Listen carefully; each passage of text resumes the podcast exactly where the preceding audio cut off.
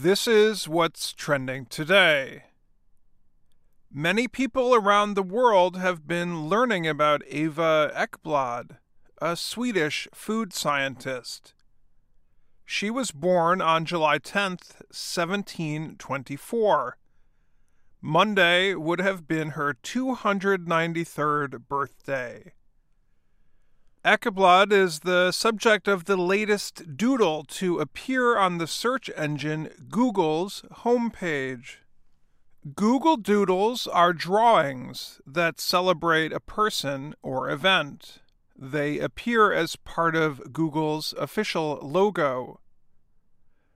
On Monday, Ekeblad was the most searched person or topic on Google. Her doodle included a cutting board used for cooking. A potato and potato flour were on the board.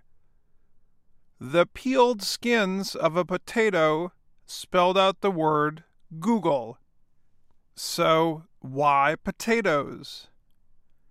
It turns out that more than 200 years ago, Ekeblad began working to make potatoes a more important part of the human diet. For a long time, potatoes were not thought to be good for humans to eat. Ekeblad heard that potatoes were being used to make alcohol in Germany she then started growing and experimenting with potatoes herself. And in 1746, she discovered that potatoes could be turned into something similar to flour. This required boiling, mashing, and drying the potatoes.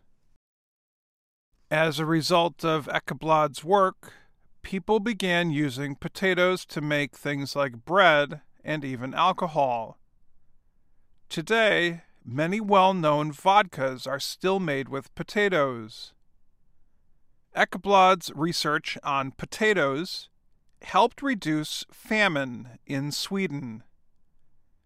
Using potatoes instead of cereal grains to make alcohol meant more grains were available to make bread and other food.